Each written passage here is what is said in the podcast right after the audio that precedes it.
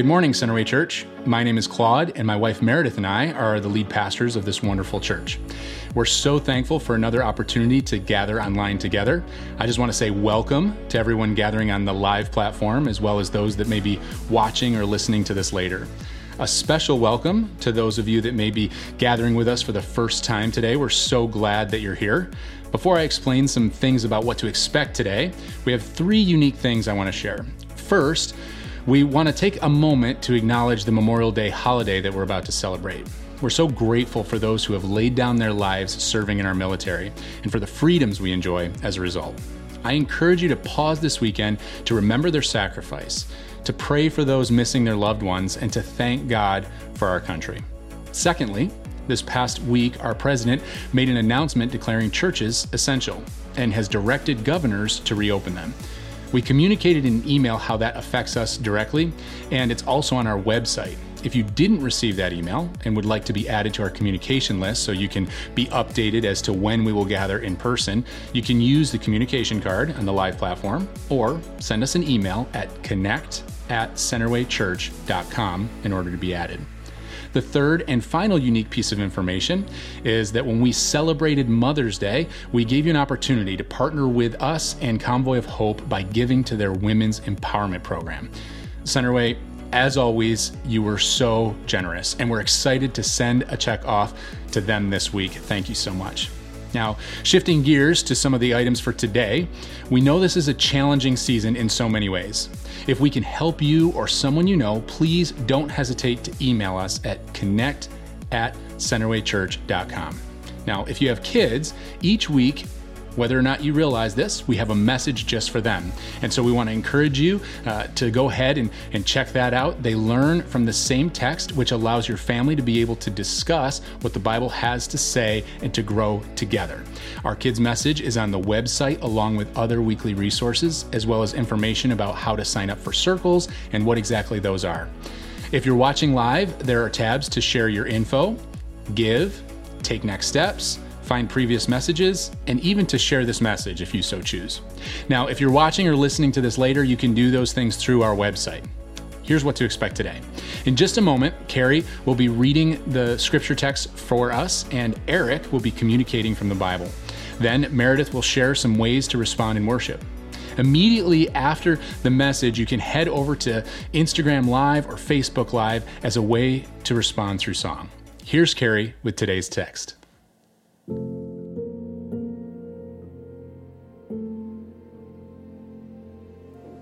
Hi Centerway, happy Memorial Day weekend, and as I would say in kids service, happy Sunday my friends. My name is Carrie and I'll be reading the scripture for today. It's from First John chapter two, verses seven through fourteen. Beloved, I am writing you no new commandment, but an old commandment that you had from the beginning. The old commandment is the word that you have heard. At the same time, it is a new commandment that I am writing to you, which is true in him and in you, because the darkness is passing away and the true light is already shining. Whoever says he is in the light and hates his brother is still in darkness. Whoever loves his brother abides in the light, and in him there is no cause for stumbling. But whoever hates his brother is in the darkness and walks in the darkness, and does not know where he is going, because the darkness has blinded his eyes. I am writing to you, little children, because your sins are forgiven for his name's sake. I am writing to you, fathers, because you know him who is from the beginning. I am writing to you, young men, because you have overcome the evil one. I write to you, children, because you know the Father. I write to you, fathers, because you know him who is from the beginning. I write to you, young men, because you are strong, and the word of God abides in you, and you have overcome the evil one.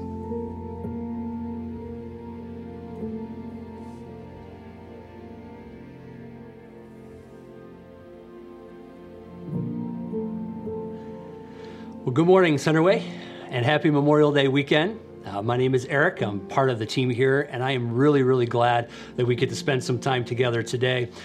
And I just want to take a minute to say just how encouraged I am uh, at all the positivity and all the uh, the great attitudes that we've been seeing over the past couple months here during this quarantine time. Uh, you guys are knocking it out of the park, and um, everyone that calls Centerway Church their home, we've been blown away uh, just by how encouraging you've been. Uh, whether you're joining us for the very first time this week or you've been with us from the beginning, our prayer uh, is that you feel the same hope and the same joy uh, that we're feeling on this end of the camera. And we're excited about uh, where Centerway is headed. We know that the best days of Centerway are still on the horizon, and we're excited to see where God is going to be leading us. Uh, this week, we're in the third week of our series called Still Life. Now, Still Life is a journey uh, through the first half of the book of First John. Uh, and today's title is super creative. Uh, it's the title, Love. Love. Uh, love is a meta theme of the book of First John, and our author does a great job of challenging us to reconsider what love looks like in our lives, what love would look like in your own life. Now, one of the benefits of being quarantined is that I feel like some kind of golden retriever or something every time I see a person. You know, I'm at the window, oh, excited to see who's coming up to the door. Uh, every time I'm on a Zoom call, I don't want it to end. And so this is like the perfect time for me to be receptive to what Scripture says about how to love people well, how to love uh, people better than I do right now. And I hope that you're in that same place as well. But here's the deal. I want to start off our time today by being real. Can we just be real together? Uh, let's be honest. There are some people in our lives that no matter what you do are just very, very hard to love. They kind of rub you the wrong way, and you try and you try uh, to get along with them and to have patience with them. Um, But come on, don't judge me. You know what I'm talking about. I think we all have those people. Uh, they they drive you nuts, and you try to not let them do so, uh, but they end up doing it today. Uh, the question I want to start off our time with is an honest one, if we can be honest together. And the question is this: why are some people hard to love? Why are some people hard to love? Now, I wonder what your answer is this morning, because I bet that there are as many answers to that question as people who are asking the question of themselves. But why are some people just hard to love? Uh, and if I can be honest with you, my ability to love people directly coincides and correlates with how much sleep I've gotten. Uh, so the more tired I am, uh, the less patience I have with people. And I have a lot of stories about that I'm really ashamed of and embarrassed of, but I'm going to give you two. Uh, There was a trip that the youth group that I was in was taking. Uh, it was kind of out of state, so it was a longer trip. And uh, we got to this destination, and by the time we got out of the van, I just wanted to kill this kid. uh, everyone shall remain nameless, but there was somebody on the lead team that was joining me in that feeling. And uh, long story short, this person on the lead team thought it'd be a great idea to substitute uh, a chocolate bar that he had with some X-Lax. And um, it was that person's idea. It wasn't my idea, uh, but I went along with it and thought it was really cool. We substituted a chocolate bar for X-Lax for this guy, and uh, was, yeah, I feel really, really bad about it. And I should have been patient. I should have said, you know what, we're all in the same boat, but... Um, You got to do what you got to do sometimes. Uh, I remember, fast forward a few years, I was actually the youth pastor of a youth group, uh, and we were at this event called Jesus Encounter. Uh, you kind of get away into the woods and spend some time just seeking the Lord. And uh, it was really late. It was like two in the morning, and we were just getting to bed. And I was the counselor of this group of kids who just would not shut up. And I need my sleep. I don't know about you. Uh, and I was begging this kid. I was pleading with him. I was commanding him to fall asleep. And he was just, he just kept on talking. Uh, and so I pretended like I was sleepwalking, walked over to him in the darkness, shined a light in my face, and said, "I have a word. Enjoy this day, for it will be your last." And then I walked back over like I was sleepwalking, uh, scared the crud out of him, feel bad. I can laugh about it now, but at the time I should have been more mature about it. And I'm going to be honest with you, I probably have even worse stories uh, than that. Uh, but I'm confessing that when I get tired, things get messed up pretty quick.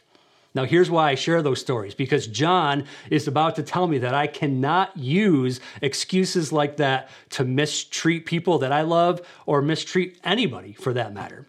Let's get into the word together. Uh, First John chapter two, verses seven and eight say this, "Beloved, I am writing you no new commandment, but an old commandment that you have had from the beginning. The old commandment is the word that you have heard. At the same time, it is a new commandment that I'm writing to you, which is true in him and in you, because the darkness is passing away and the true light is already shining." Okay, raise your hand if you're a little confused by these two verses here. Uh, is it an old commandment or is it a new commandment? And can a commandment be both old and new at the same time? Uh, what's he talking about here?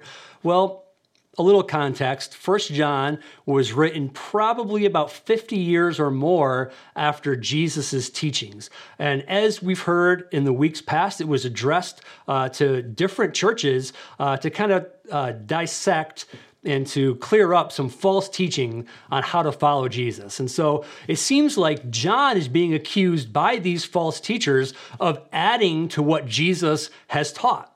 And so he tells these churches, no, I'm not giving you anything brand new. This is an old idea. It's an old commandment. I'm telling you what Jesus taught us. Jesus had been saying these kind of things since the beginning of his ministry, uh, and you've been striving to love this way ever since you became Christ's followers. John isn't straying from Jesus's old command to love your neighbor as yourself or even to love your enemies. But here's the deal. There is a sense in which it is new, not the idea of being loving, because God actually commands the Israelites uh, way back in the Pentateuch thousands of years ago uh, to be loving to those around you. Uh, however, in verse eight, John says that the command to love is true in Jesus and in you. In other words, the newness of this command is that it's being fulfilled in a way that has not happened previously, that only Jesus can fulfill uh, the ultimate meaning of this new commandment. And that's why John says that the darkness is passing away and that the true light is already shining, because Jesus totally fulfills the law of love in a way that nobody else ever had or ever could. And the implications of that love uh, were just starting to kind of play themselves out uh, on the, the world stage here. So it is a new command, even though it is an old command. Now, that understanding is actually critical if we want to understand what is being said in our key verse this week. Our key verse today is verse nine, and it goes like this. "Whoever says he is in the light and hates his brother is still in darkness." Now, that's big, because John assumes that his readers will know that the new commandment that John is talking about is about loving your brother and sister. And if you don't love your brother or your sister, you hate them. Now, that's not how we would put it though, is it? If we could have a conversation with John, uh, we would tell him, yeah, sure, there are people in my life that I don't love necessarily, but that's not the same thing as hating them, right? I mean, I meet people every day, right? Um, I'm not going to say that I love the Starbucks barista or tell my mailman that I love him, right? That's how people get restraining orders, dude. You don't want to be doing that kind of thing. Uh, but at the same time, I would say to John, I don't hate these people. Well, they're good enough people. They're decent enough, uh, but I'm not in a love relationship with them. I'm just simply neutral toward them. John will have none of this kind of talk. Remember, he's reminding us of a new commandment, a new way to love people that lines up with uh, the way that Jesus loves you and Jesus loves me. His concept of love is caring for other people in need, period, even to the point of self-sacrifice. So John's perspective uh, is that if we see someone and notice that they're in some kind of need, and then we walk away saying like, eh, I don't really know them. I don't know if I can fulfill that need. Then I love myself more than I love them. And at that point, I'm not being neutral, am I? If we look at this through the lens of Christ, uh, I'm not being neutral toward them. I'm loving myself, and I'm actually hating them, is what John says. Now, that's shocking to hear. And John gives us a radical commandment in these verses here because he is deliberately awakening us to the need for radical love if we claim to follow Jesus. Radical love. Now, I want to take a, a side here and uh, talk to, to people who are watching this or listening to this, and you want to consider yourself a Christ follower. Um, isn't this the kind of thing that the world needs right now? This radical love. We would love for you to explore the claims of Jesus and consider what it would look like to love this way. And for those of us that are Christ followers that would say, yes, we want to follow after Jesus with everything, what would it look like for us to love in this way? Now, if we think of it in terms of radical love, then all of a sudden our key verse uh, totally gets put into its proper perspective. And uh, the question that I asked earlier gets put into a new and fresh perspective too. Remember, I asked, why are some people hard to love? Well, even though we all have our own answer, John would think that there is a universal answer. And it's because loving people like Jesus loves is just hard to do. It's hard to do. Even though uh, we have our own answer, loving people with the radical love suggested in this commandment means that I have to sacrifice my time, my energy, my will, my comfort uh, to love people the way Jesus loved me. But if I'm willing to do that, I prove that I'm walking in the light. Let's look at verses ten and eleven together. They say this, whoever loves his brother abides in the light, and in him there is no cause for stumbling.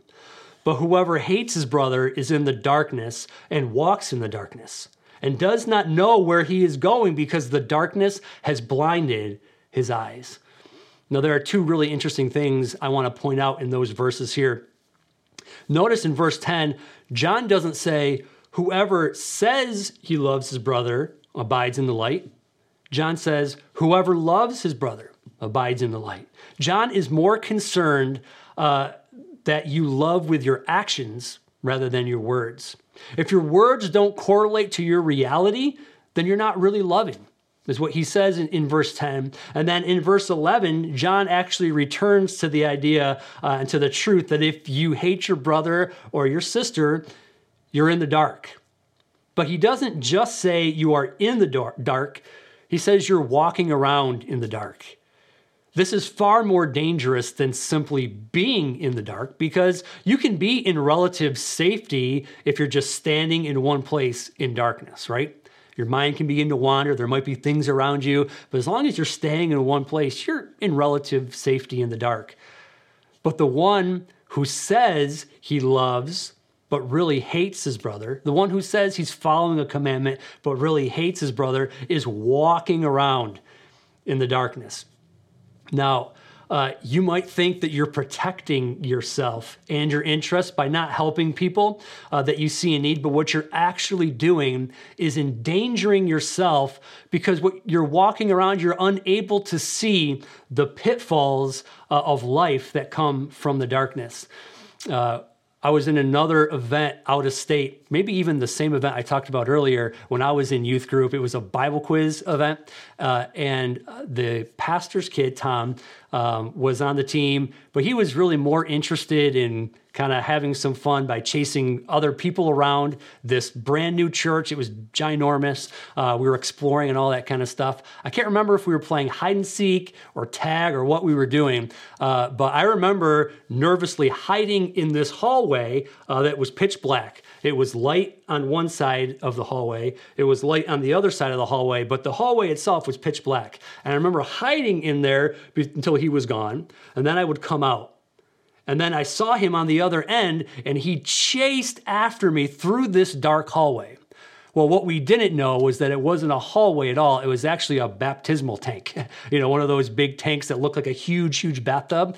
And Tom thought he was walking on a, you know, hard hallway here, but really he fell headfirst into this baptismal tank, cracked his head open, blood was everywhere. He had to be taken to a local hospital uh, because in the darkness, he thought he was safe to run through this hallway, But in reality, there was a pitfall there that none of us could see. Uh, that's, that's scary. Now, the best way to protect yourself is to walk in the light. And if you walk in the light, uh, you're serving people. And when you're serving people, you're loving people the way Jesus loved them. I love what Romans five says. Uh, Paul says that while we were still sinners, Christ died for us. In other words, when we were both in real need and his real enemy, Jesus came in and showed love to you and me. And the radical, life-changing commandment that Jesus gives to us uh, is that if we want to be his followers, then we're going to love everyone this way. We're not going to pick and choose who's closest to us or who we have the, the longest track record with. Uh, we're going to love everyone that we see in need. We're going to show self-sacrificing love to them. Now, at Centerway, we truly and passionately believe uh, that the text requires something of us, that we can't just read a passage like this and go, hmm, that's interesting, and move about our day. We must act on what we hear. So this week's application question goes like this. Who do I need to articulate love to this week? Not who do I need to think about in a loving way, or uh, who do I need to remember that I love, but who do I need to articulate love to this week? Who is God asking me to tangibly and extravagantly meet the need of this week? Now here's the deal. In the context of this passage, the answer may not be the person that you love the most in life. Now it may be, but chances are that God is asking you to represent him to someone uh, that you know has a need and that you're able to meet the need of. My suggestion is don't let it, uh, don't let your mind immediately go straight to who needs money or who you can pay for something or whatever. Now hear me, that will be your application some, for some of us. That will be the right application. Um, but I would love for this question to kind of bring out the creativity uh, in us as a church and in God's people. Uh, maybe it would be to write a quick note, you know, like uh, with a pen or with a pencil, and actually get an envelope and put it in an envelope and snail mail that note of encouragement to somebody. Especially in a time like this, that is kind of like gold, you know. Uh, write a letter, write a note of encouragement, um, and then send that out. Uh, let people see your articulated love toward them, not like in a weird or a creepy way, of course, but in a way that's encouraging, a way that demands some time and some energy, some effort on your part. I'm going to pray in just a moment, but before I do, maybe you're watching or you're listening uh, to this, and you always thought that Christianity meant Uh, a couple things, like you had to follow a set of rules to be a Christian, uh, or you have to have a particular political bent to be a Christian. All Jesus is asking is that we trust him. And that's it. Yeah, trust him with everything, yes. But he never says, change your ways, change your outlook, and then come to me. He simply invites us to come. For those of you that are committed Christ followers, I'm, I'm going to pray that Uh, not only will this challenge us to walk in the light of love, uh, but it'll also challenge us to kind of reconsider what love looks like in our own personal lives. Can we bow our heads and hearts together? Heavenly Father, I thank you so much that your grace abounds even in unique times where we feel uh, maybe isolated from those that we would see on a regular basis. I thank you, God, that your spirit is actively at work in our homes and in our families, uh, stirring us up to be creative in the ways that we care for people. And I thank you for this challenging word uh, of love. I thank you for this encouraging word of love, Lord. Um, forgive us for those moments where we've kind of settled into what we think love should look like in our lives. I pray you would challenge us through your word to go deeper, Lord, uh, to love in a more extravagant way, Lord, to even love in, in unique and creative, tangible ways this week. Father, I pray that this world, that our homes, uh, that the Rochester region and beyond will look different as a result of people uh, taking seriously the call to act on what your word tells us to do. And we'll give you the praise and glory for it all. In Jesus' name, amen. Amen. Well, I hope you have a fantastic Memorial Day weekend. I hope to see you again really, really soon. And now uh, let's hear what our worship response is going to look like in just a moment. Thanks, Eric. That was such a great word. We're so blessed to have so many great gospel-centered communicators here at Centerway. I'm Meredith, and I'm just going to take a minute to share ways to respond to the word in worship.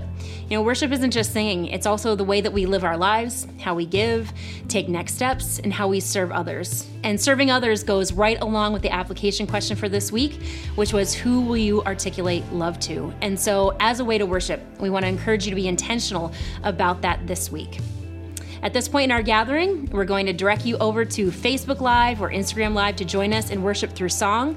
If you're watching or listening to this message later, you can find the songs that we're about to sing on a Spotify playlist. Just search Centerway Church and look for our Still Life playlist. For those of you with us live, we'll give you a minute or two to join us on Instagram Live and Facebook Live. Can't wait to see you over there.